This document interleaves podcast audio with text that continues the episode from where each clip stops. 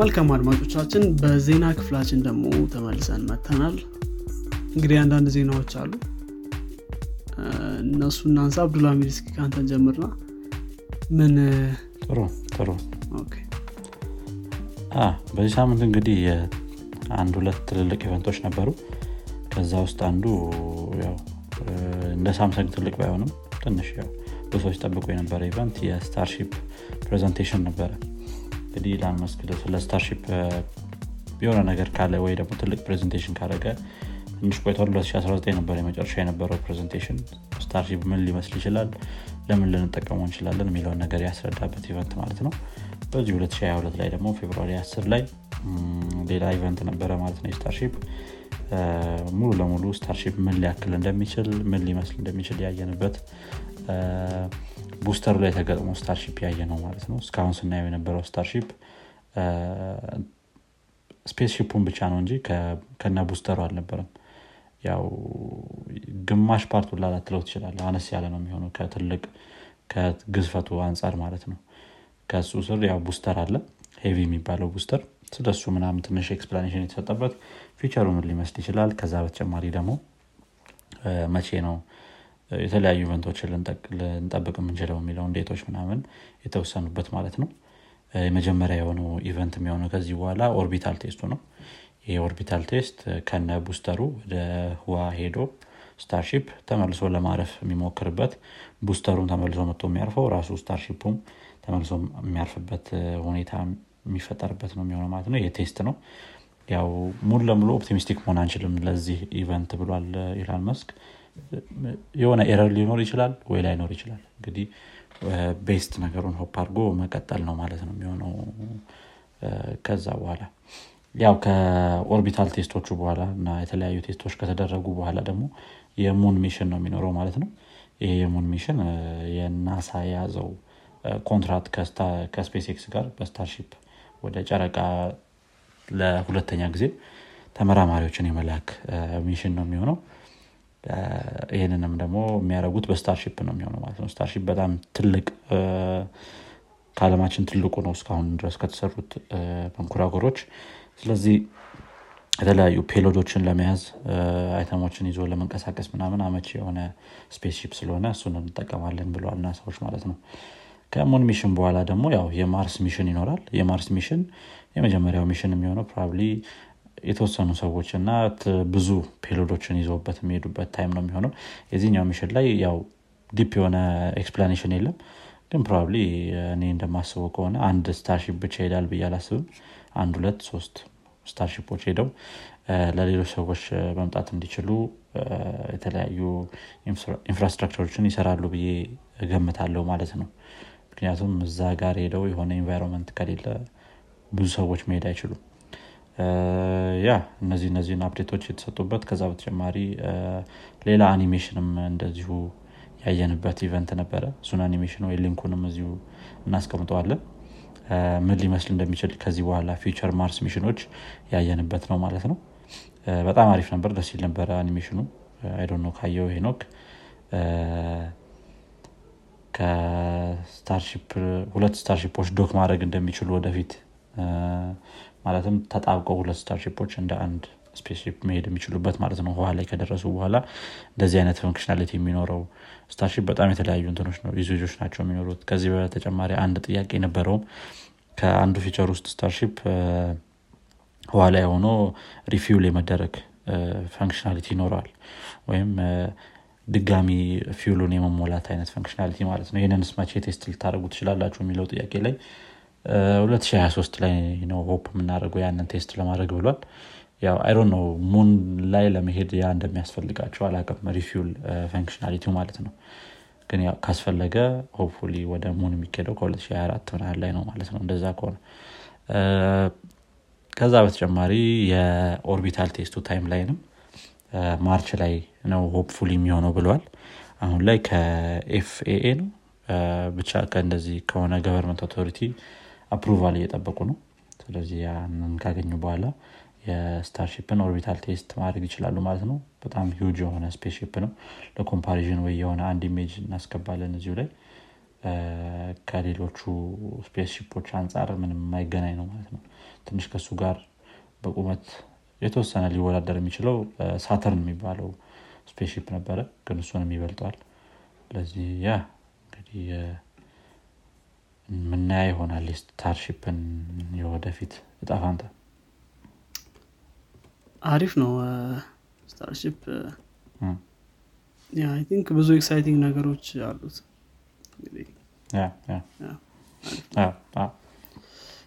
መልካም አይ ቲንክ እንግዲህ ባለፈው ሳምንትም በጣም አነጋጋሪ የነበረው የሳምሰንግ ኢቨንት ነበር።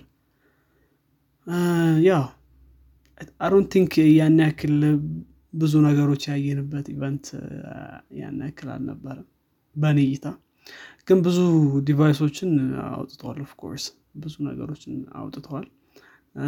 ከዛ መካከል S22 የመጀመሪያው እንት ነው S22 S22 Plus እና S22 Ultra የተሰኙ 3 ስልኮችን አውጥቷል ማለት ነው። ያው እንግዲህ ስፔክ ትንሽ አሻሽሏል በተለይ ደግሞ ከ I think S22 Ultra ከpen ጋር S Pen ጋር ተገናኝቶ boost ነበረው። ሌሎችም የፐርፎርማንስ ቡስቶች እንደነበሩ ባትሪም የተሻሻለ እንደነበር ምናምን አንስተዋል ማለት ነው። ያው እንትን ኢቨንታቸው ላይ ካነሱት ነገር መካከል ምንድነው S22 የሚሰራው በፊሺንግ ኔትስ ነው ወይም ደግሞ ይሄ አሳ ማስገሪያ መረቦች ማለት ነው። ከሱ ነው የሚሰሩ ደግሞ እሱ ደግሞ በተለይ ከፕላስቲክ ጋር ያለንን ዌስት ምናምን ለመቀነስ ይጠቅመናል ምናምን ብለዋል። ስለዚህ እሱ አንድ የተነሳ ነገር ነበር። ደግሞ ትንሽ ለየት ያለ የነበረው የS22 ሊክ turns out to be እውነቱን ተገኝቷል ማለት ነው። S22 Ultra ሊክ የተደረገው ከሆነ በፊት ማለት ነው እሱ exactly the same ነው። ትንሽ የኛውን S22 እንትን የሚያደርገው ምንድነው ልክ እንደ ኖት የሚያገለግል ነው የራሱ ፔን መያዣ ቦታ አለው። ስለዚህ it looks like ኖቶችን ካሁን በፊት የምታስተውሳቸው ከሆነ አሁን ያለው S22 Ultra እና ኖቱ መለየት ከባድ ነው። ተመሳሳይ ዲዛይን ያላቸው ነው ስፔሲፊክሊ ኖት ብለን መውሰድ እንችላለን። አልትራን ወደ ኖት እየቀየረበት የመጣ እንትን ነው። ያው ስቲል S22 108 ሜጋፒክሰል ካሜራ አለው። S22 እና S22 Plus ደግሞ 50 ሜጋፒክሰል 50 ሜጋፒክሰል አልትራ ዋይድ ካሜራ አላቸው እና 3 times optical zoom አላቸው። በአልትራ ኬዝ ደግሞ 108 እና 10 times optical zoom ይኖረዋል ማለት ነው። ዋጋቸውን ስናይ ያው ትንሹ እንደምናውቀው S22 በ790 ወይም $800 ይናሳል። S22 Plus ደግሞ 1000 አልትራ ደግሞ 1200 ይሆናል። ከዚህም ጋር ተገናኝቶ One UI 4 እንዲሁ ከነዚህ ስልኮች ጋር አብሮ ይመጣል ማለት ነው። Android 12 ነው One UI 4 ያው በተለይ ደግሞ Google ከAndroid 12 ጋር ተገናኝቶ የራሱን የሆነ አዲስ ዲዛይን ሲስተም እንትን እንዳለ እናውቃለን። ስለዚህ ዲዛይን ሲስተሙ እሱን በማስመልከት ደግሞ እንደዚህ One UI የሚባለው የሳምሰንግ ራሱ የሰራው ኢንተርፌስ ነው። ያው እንደምናውቁ ሌሎች ነው የተለያየ እንትኖች አሏቸው ላውንቸርም ነው እንደዚህ የተለያየ ሉኮች አሉት Samsung specific የሆኑ ማለት ነው። ስለዚህ እሱ በተለይ ደግሞ ከማቴሪያል ዲዛይን ወጥቶ ወደ ምን ነበር የሚሉት ዩ ዲዛይን ነው ዲዛይን ዩ ተዛንሰሪኝ እርግጠኛ አይደለሁም ግን አዲስ አይነት ነገር ነው። ዋና አላማው ብቻ አንተ የምትመርጠው ዋልፔፐር ምናምን ምን እንደሚመስል ሆል አፕሊኬሽኑ ሶ ዲተርሚን ስለዚህ አንተ ነህ ለዛ ነው መሰል ዩ ዲዛይን ነው እና እንደዛ ነገር ያሉት ማቴሪያል ዩ ነው ማቴሪያል ዩ ያ ከፐርሰናላይዝድ እንዳደረጉት እዚህ ላይ ማቴሪያል ዩ መሰለኝ አሁን ሱ መሰለኝ እንደዛም ሊሆን ይችላል ወይ ቨርዥን አይነት ነገር አድርጎ ማቴሪያል ዩ አይደለም ማየት እንችላለን። ሶ ዲስፕሌያቸው ያው S22 ትልቅ ዲስፕሌይ አለው። S22 Plus ደግሞ ትንሽ ተለቅ ያለ S22 ደግሞ 6.1 ዲዛይን አለው ማለት ነው። እንግዲህ ሁሉም ስልኮች Snapdragon 8 generation እንትን ነው የሚኖራቸው ማለት ነው። አልትራ ላይ 12 GB ቾይስ አለ። ሌሎቹም ሁሉ 8 GB ነው ያላቸው። ከፈለክ አልትራው ላይ 1 ቴራባይት ማድረግ ትችላለህ ስቶሬጁን 256 512 ምናምን ያው ልክ እንትን ላይ የምታየው አይነት ማለት ነው። ይሄ ላፕቶፕ ላይ ወይም አይፎን ላይ ላፕቶፕም ላይ ተመሳሳይ ነው 1 ቴራባይት ከዛም በላይ ስፔኮቹ አንዳንዴ ይሄዳሉ ብዬ አስባለሁ እንትን ላይ ሲሆን ማለት ነው። ፍሮንት ካሜራው አልትራው ላይ ያው አልትራ እንደምታውቀው ብዙ ካሜራ ላይ ብዙ ባምፕ አለው። ሁሉም 8K መቅረጽ ይችላሉ። አይ ቲንክ ይሄኛው ደግሞ ጥሩ እንትናቸው የነበረው እሱ ነው። ሁሉም 8K ግን አይ ቲንክ ባትሪያቸው ቀንሷል።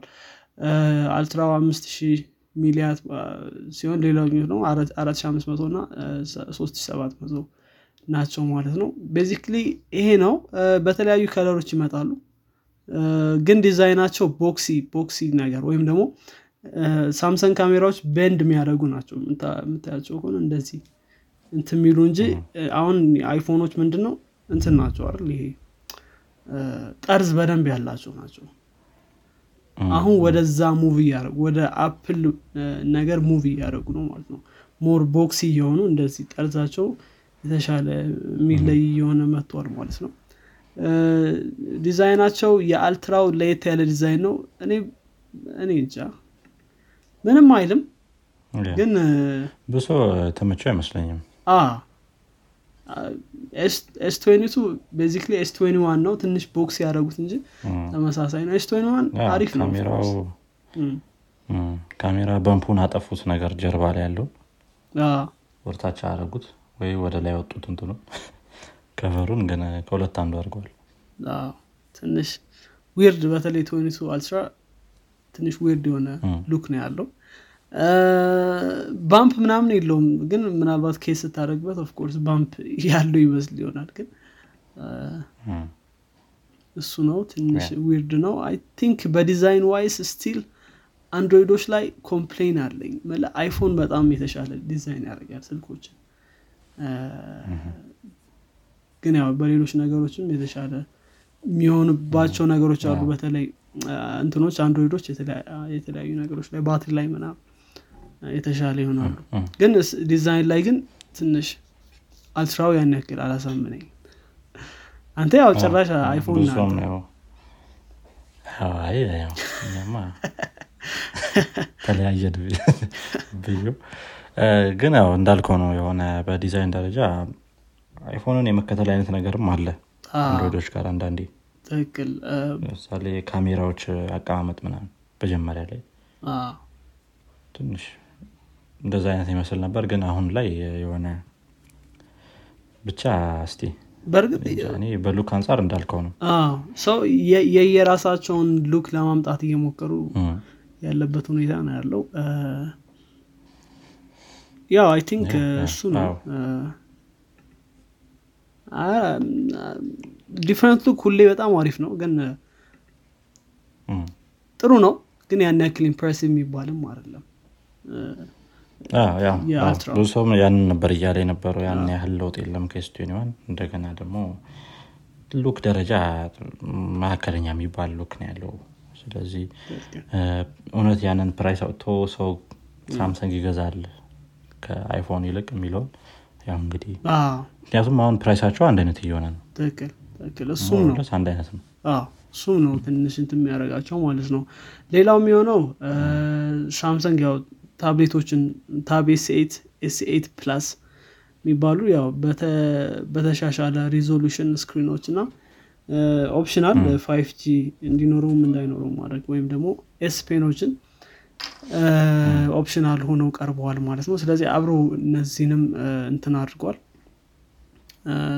አውጥቷል ማለት ነው። ስለዚህ አጠቃላይ ኢቨንቱ ይሄ ነው። ኢቨንቱን በተከታተሉት ሞር ወይም ደግሞ ሳመሪዎችን ሪቪዎችን ምናምን እሱ ሞር ይጠቅማል ብዬ አስባለሁ ምን እንደሚመስልና ሌሎች የራሳቸው ፖይንቶች ካሉ እዛ ላይ ማየት ይቻላል። ጥሩ ወይ የሆነ አንድ ሪቪው ወይ ሊንክ አታች እናደርጋለን። መልካም እንግዲህ ወደ ቀጣይ ዜና ሲሄድ እኔ ከኢላን መስክ ጋር የተያዘ ነው አሁንም ዜናው ያው ከኢላን መስክ ካምፓኒ ጋር ልንለው እንችላለን ከስታርሊንክ ጋር የተያዘ ነው سوري ك ኒውራል ሊንክ ጋር ከኒውራል ሊንክ የተያዘ ዜና ነው ማለት ነው። እንግዲህ በዚህ ሳምንት አንድ አርቲክል ሰርኩሌት ያደረገ ነበር ኒውዮርክ ታይምስም ጽፎት ነበር 15 የሚሆኑት ከ23 ጦጣዎች 15 የሚሆኑት እንደሞቱ ነበር እየተነገረ የነበረው በዚህ በኒውራል ሊንክ ቴስት መሃል ማለት ነው። ነገር ግን አሁን ከዚህ ከተኖቹ ጋር ከታይትሎቹ ጋር ትንሽ እንትን ያለኝ ነገር 15 out of 23 ሚሊዮን ነገር ከሞሮልስ ከኒውራል ሊንክ ቴክኖሎጂው ጋር የማረግ አይነት ነው ታይትሉ ያለው ማለት ነው። ከቴክኖሎጂው ጋር በሱ ምክንያት የመጣ አይነት ሞት እንደሆነ ማለት ነው።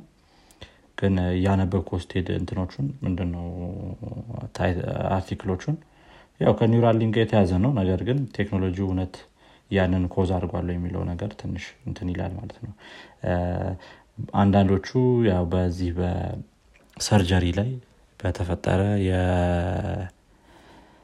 ምንድነው ይባሉ ይሄ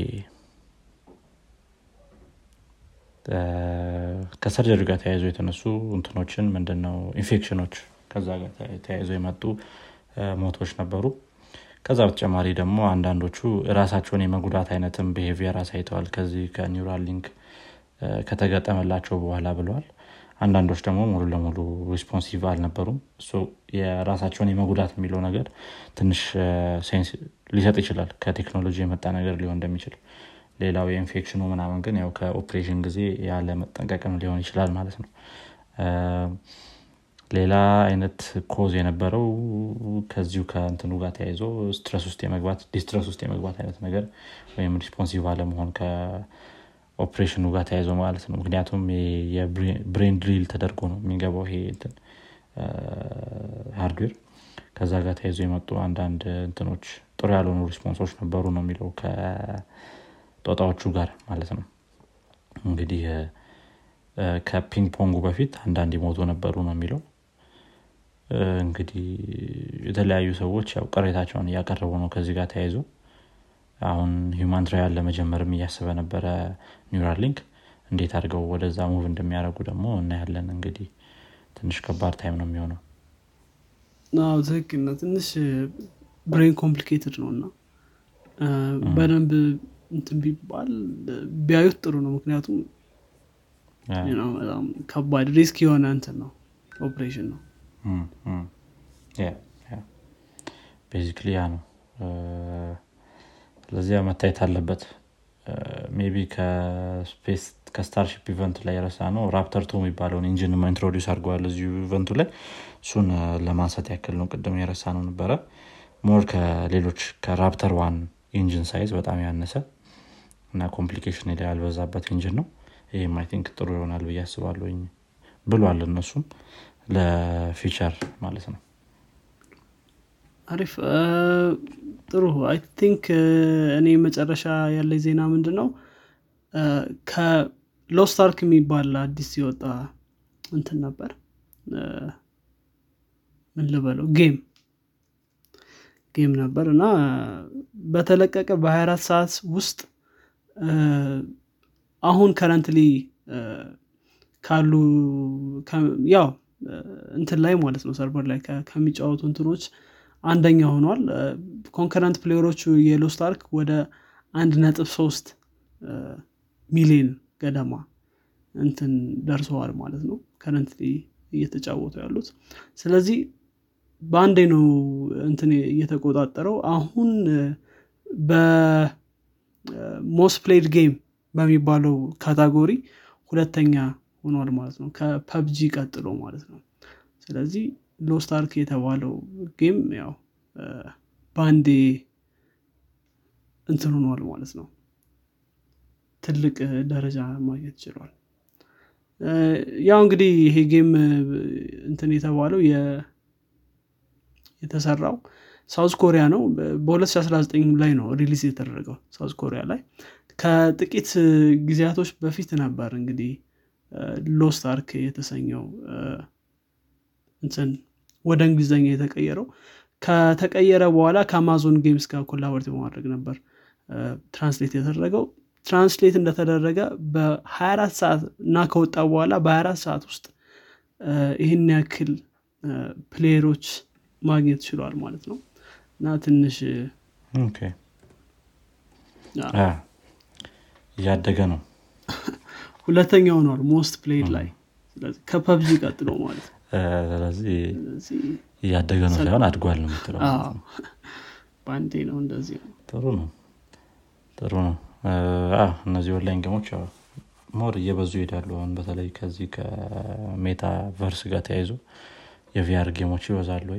ያው የእንተን የማይክሮሶፍት አኩዊዚሽንም አለ አክቲቪዥን ከሜታቨርስ ጋር ያይዞታል። እነሱም እንግዲህ እንደዚህ አይነት ኦንላይን ጌሞች እየበዙ ይሄዳሉ ብያስባለሁ።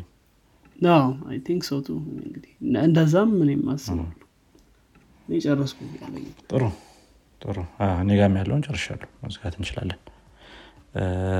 መልካም እንግዲህ አድማጮቻችን የዚህኛው ሳምንት የፖድካስት ወይም የዜና ክፍላችን ይሄን ይመስል ነበር። አዳዲስ ነገር እንደሰማችሁበት ተስፋ እናደርጋለን። ለጓደኞቻችሁ እንዲሁም ለወዳጆቻችሁ አጋሩት። በቀጣይ ክፍል እስከምንገናኝ ድረስ መልካም ሳምንት። ቻው።